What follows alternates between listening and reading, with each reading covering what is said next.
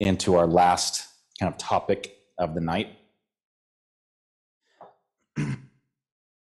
Every time we do this one, it's always a sense of sobriety and heaviness when we talk about early Christian martyrdom. So I just want to warn you ahead of time. Want to kind of get your attention ahead of time. Ahead of time. Dr. Wilhite, can I ask a question? Yeah, go ahead. Yeah, Lene. go ahead, Lene. Uh, at this time, is martyrdom common no matter what you are, or is it really truly just Christians that are martyred at this time? Yeah, good, very good questions. Uh, so, if we were to look at who did the Romans kill, that would that would that would give us better kind of a better perspective on this because what i'm doing exclusively is just looking at the death of christian what we've been doing is looking at the death of uh, jews were killed likewise um, so those that didn't give allegiance to rome the roman deities they would have been killed. They would have been killed. So when we talk about persecution and martyrdom and i'm going to mention this here in a minute how do we define that right? Do do we and can we legitimately say that a Jewish person in the second century could be martyred? Because according to the New Testament, those who are martyred can only confess Christ, right? Those are that's who's called martyrs. So uh, when it comes to who did uh, the Romans kill, um, uh, Christians were often thrown together with um, uh, slaves uh, from other countries. Uh, they were thrown in with um, obstinate uh, Jews uh, or other non Roman citizens. So, like when you think of the crucifixion, were those Jewish people that were likewise crucified or were they not? I don't know. I don't know. What are their names? What's the names of those who are crucified? Anyone remember? One of them is called Barabbas. No, no, no, sorry. Barabbas is let go. Is, are the names? Yeah, they're not named. I don't think they're named. Uh, but in even in Jerusalem first century, there's Rome, Romans walking everywhere in, in that area. Um, it's not just Jewish people. So, yeah, to answer the question more specifically, we are only focusing in on Christian death when if we were to step back as a and look at it more holistically more than just christians are dying or being killed at this point when we think of the gladiatorial games in particular in the second century second century is the height sort of the gladiatorial arenas uh, it's debated whether or not christians were actually part of the gladiatorial games at the colosseum um, often they were thrown to animals or kind of put into like a stadium and and essentially taught to run away from animals as they would devour them. But slaves, slaves uh, or captured um, uh, uh, prisoners of war would be brought back to the city. They would then be put into the gladiatorial arena and serve as um, ways of, of death there. Yeah, was a great question. Okay, so as we talk about early Christian martyrdom, just want to kind of kind of give us a, a heads up. Uh, just be ready for a little bit of sobriety here. We will probably pray for even current martyrs today, um, those that are persecuted today. Um, so, in a brief way, let's sort of open this up. When we think in terms of Revelation, the book of Revelation, we're talking about the end of the first century. We're talking about the end of the first century. And so, what was persecution like at the end of the first century? within the study of early Christianity and persecution and martyrdom, it continues to fascinate both the church and the scholarly academy. It is really interesting how martyrdom affects both worlds. This topic comes both with intrigue and a little bit of sobriety, but we want to be really careful on who we give that title to.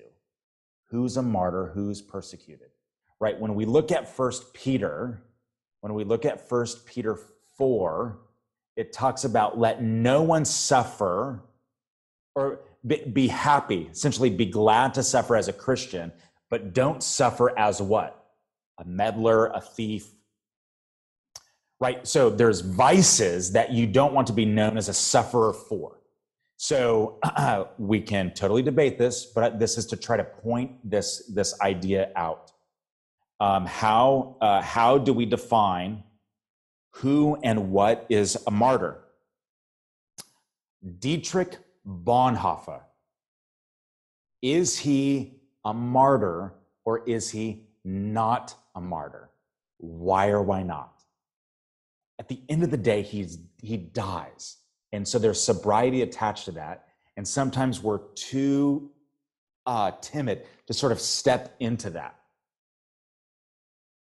Can someone be a martyr through breaking civil law? Right? We have to know how to answer that. Second, can he be considered a martyr as he is attempting to kill someone? Now, obviously, I framed the question in a particular way, right? I totally framed it in a particular way, but you're answering this in your own mind. I know you are. So, as we talk about who is and who isn't a martyr, we want to be very uh, mindful that people die on account of Christian belief, right? But at the same time, we want to be very careful on who is a martyr, who we give that title to. Re- uh, Revelation 6, right? Revelation 6 talks about the garments of those who are martyrs will be known in heaven. They will be given robes of white.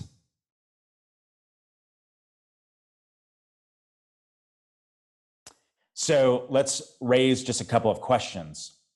Where did persecution arise? What is a martyr? Was martyrdom and persecution, was it localized in cities or did this just happen everywhere? What were some of the practices that accompanied this? And sort of how did early Christians remember these moments? How did early Christians remember these moments? The, the development of martyrdom actually happens in the New Testament. We see it. The Greek word for martyr, you can probably recognize it if you know any Greek. Martus, martyria, martyreo. Martyr, I testify. A martyr is tied to this word, which essentially means I proclaim, I testify. So to be known as a martyr is one who testifies in their death of the supremacy of Christ. And so it exclusively, it, it, becomes a word that's exclusively referred to as those who uh, are in the act of dying through offering a witness to Christ. Jesus himself is even given this title in Revelation 1 5. He's referred to as a martyr. Talk about a new term or a new idea to throw into your Christology, right? We even hear of the faithful martyrdom of an, uh, an Antipas in Revelation 2. We know of the first martyr, Stephen, Acts 7. So this concept of the word changing throughout the new, the kind of the development of the New Testament, it's quite visible. It's quite visible. We have already seen, so I'm going to skip over this. We've already talked about Suetonius uh, and Tacitus about Nero, right? That odd superstition, the idea of a fire, and to shift blame, he then persecutes Christians forcing them to try to capitulate. Right? So I'm going to go ahead and skip over that. I'm going to skip over uh, the Roman historian Tacitus there. Uh, and so, because we've already we've already sort of done that. Let's jump down to the Decian persecution. Decian persecution. Someone look up the years of Decius. D E C I S, Decius. Tell me the years of Decius.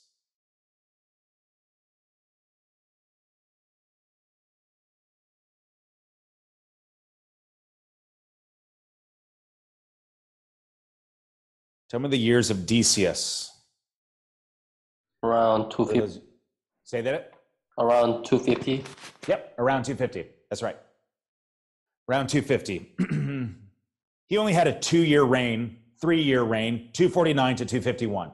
This is really small, but it is known as the Decian persecution. There is a following account. Uh, uh, the following account was ordered or occurred, sorry, under Decius' rule. This is often known as the Decian persecution that was under Caesar's order to offer sacrifices to the Roman deities. Here's one account that occurred under this time.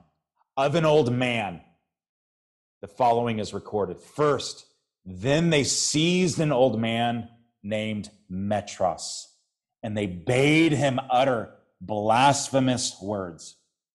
And when he refused to obey, they belabored his body with cudgels, stabbed his face and eyes with sharp reeds, and leading him to the suburbs, they stoned him. That's brutal. Right? That is really heavy.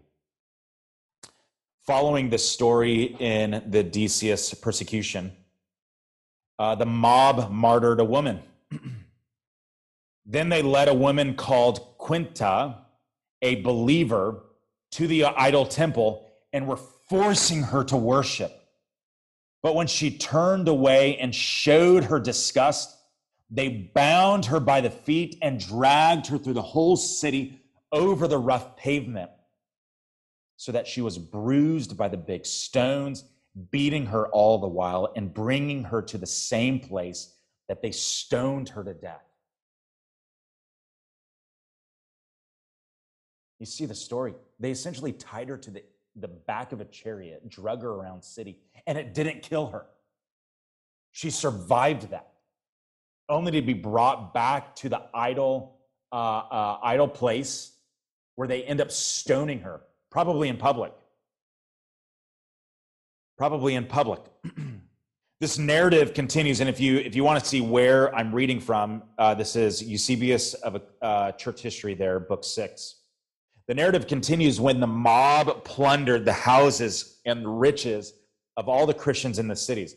Then they seized an aged female virgin, Apoll- Apollonia. They broke out all her teeth with blows on her jaw, piling up a pyre before the city threatened to burn her alive. If she refused to cite along with them, their blasphemous sayings. Right, so this Decian persecution continues, continues with the breaking off of limbs, dragging people off to be burned, casting head, uh, being cast off headlong off of buildings and more. There are more stories uh, uh, of a boy as young as 15 years old up through ages of the elderly, both of men and women someone, if you can, look at the time period of Cyprian. Look at the time period of Cyprian. Look at the time period of Cyprian. C Y P R I A N, Cyprian. Say that again. Give me specific dates. Say that again. 249 to 262. What do you do if you're a bishop in this time? How do you minister to people who are watching this unfold? Because the persecution was not just for the elite. It wasn't even there was no regard for age, no regard for gender. That means everyone could have been taken by this? How do you minister to people? Cyprian actually helps in this process. He lives through the Decian persecution as well as a couple others. Him with Donatist, uh, there's a big controversy that breaks out because of martyrdom. What do we do with people who've apostatized? What do we do with people who have apostatized? Do we immediately let them back into the church? when people have been faithful for 30 years at the fear of death, these people just get a free ride? Do we just let them back in? Or do we make them pay? The creation of penance arises here in the Donatist Cyprian controversy. What do we do with people who apostatize and then want to come back? We make them do penance. Valerius and the two Valerian edicts uh, continue there. Uh, really doesn't uh, uh, uh, really stop that. Then we come up to the Diocletian persecution. The last edict given in the Roman Empire was under Diocletian 302 to 313, where the Romans are ordered to ravage churches and to destroy the scriptures. This one's pretty brutal. Uh, after Diocletian, we then have the tetrarchs of the Roman Empire. We no longer have a single Caesar, but Rome is now ruled by four people, the tetrarchs. Const, uh, Constantine gives what edict? The Edict of Milan in 313. It's a supposed edict.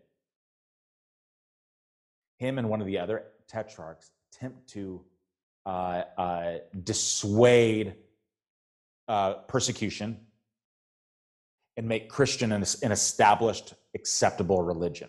So Diocletian is the generation right before that.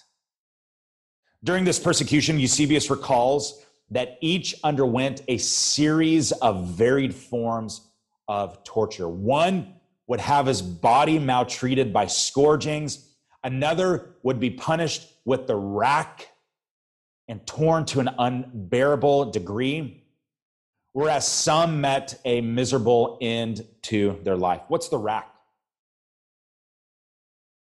Bingo. The rack would be you're spread out like an X, already on a rack. They tie your arms, they tie your upper arm, they tie your wrist, your upper arm, they then tie your leg and your upper thigh. And there's someone just cranking a machine. And it's pulling until arms come out of socket.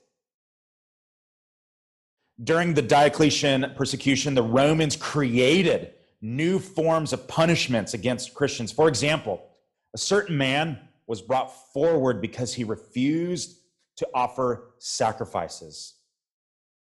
He was raised up naked. Think of a Christian, right? Roman Olympics, Roman Olympics were already performed naked, right? The theater, naked acts would be pretty normal. Romans probably were a, a pretty desensitized. Christians were known as ones who didn't go to the theater. Christians were ones who were known to not go to the Olympic Games, right? Because there's exposure. So here we have a Christian raised up naked, and his whole body was torn with scourges, hoping that he would give in. The Romans then mixed vinegar and salt together and poured them onto his body the Romans made a grid iron, essentially, essentially like a large iron table similar to a barbecue, and slowly put the remnants of his body on it. I'll mention one more from the section of Eusebius. These stories grieve me to the deepest. As the description continues, they had the entire body torn to pieces with sharp shards instead of claws. Women, oh, yeah, yeah. Listen to this one. Women were fastened by one foot and swung aloft through the air, head downwards to a height by certain machines, their bodies completely naked. Even, even in their death, they're trying to shame them. So, to try to put an image to this, Romans are bending over trees, bending over trees, tying your ankle to it. And then what do they do? Let the tree go. So it's flailing. Others, again, were fastened to trees and to trunks, for they drew together by certain machines the very strongest of the branches, to each of which they fastened one of the martyr's legs and then released the branches to take up their natural position. Eusebius mentions that this practice was not done for a few days, but for whole years, and upwards to a hundred persons a day were condemned to such punishments, ranging from young children to women. You can hear the grievous actions that this that this distills. I'm gonna I'm gonna push pause here. Okay, there are more accounts, but you can kind of get a good glimpse of what's happening. Right? We looked at the Decius persecution. We looked at the Diocletian persecution. Cyprian is right in the middle of this. What do we do when your people apostatize? What do we do? That was being forged in the late third century because of this, these types of persecutions. these types of persecutions. Can we can we just pause just for a second? Can we pause just for a second? Can we pray? Can we pray for those brothers and sisters that we know uh, in asia that we know in india that we know in the middle east? Our church has multiple multiple global workers in places i can't tell you we pray for them on a regular basis. Here's what I want of you. We look at this and say, death does not frighten us because, as Diognetus talks about, in my death I then live. I hope, I hope, if I'm ever put in front of this, that I don't apostatize. I'm not, I'm not uh, uh, too prideful to say, I have no idea what I'll do. I don't know. Can we pray for brothers and sisters that we know? Can we pray for general brothers and sisters who are elsewhere? I'm, I'm just going to kind of push pause right now. Let us all pray. I'll let it be silent. Pray as you feel led, and then I'll, I'll kind of close this out in prayer. Is that okay?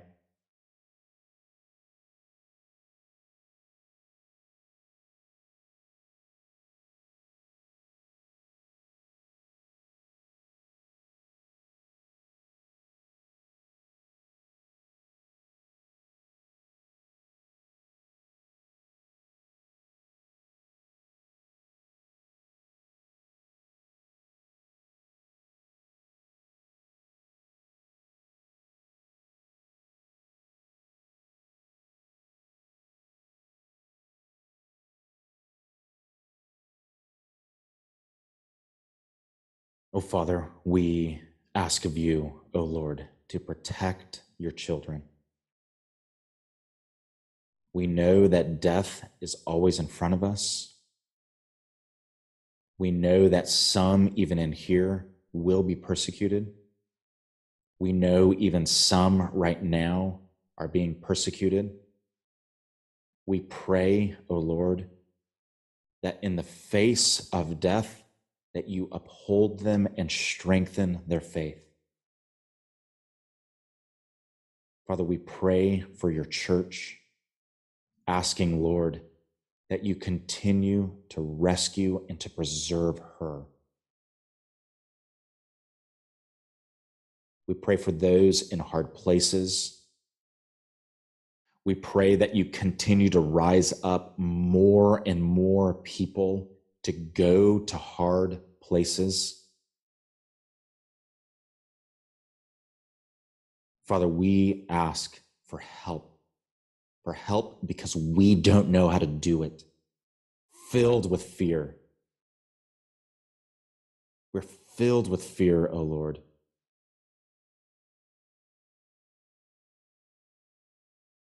Bless us by your Spirit. Give us the ever presence of the Son, and the, your everlasting love, lavishing love upon us. Help us to know when to go. Help us to know where to go. And help us in the face of death, either by natural causes or through persecution. Oh, Father, we pray that you sustain our faith, sustain the faith, faith of those right now in the face of death. It's in Christ's name. Amen. Okay, let's call it a day.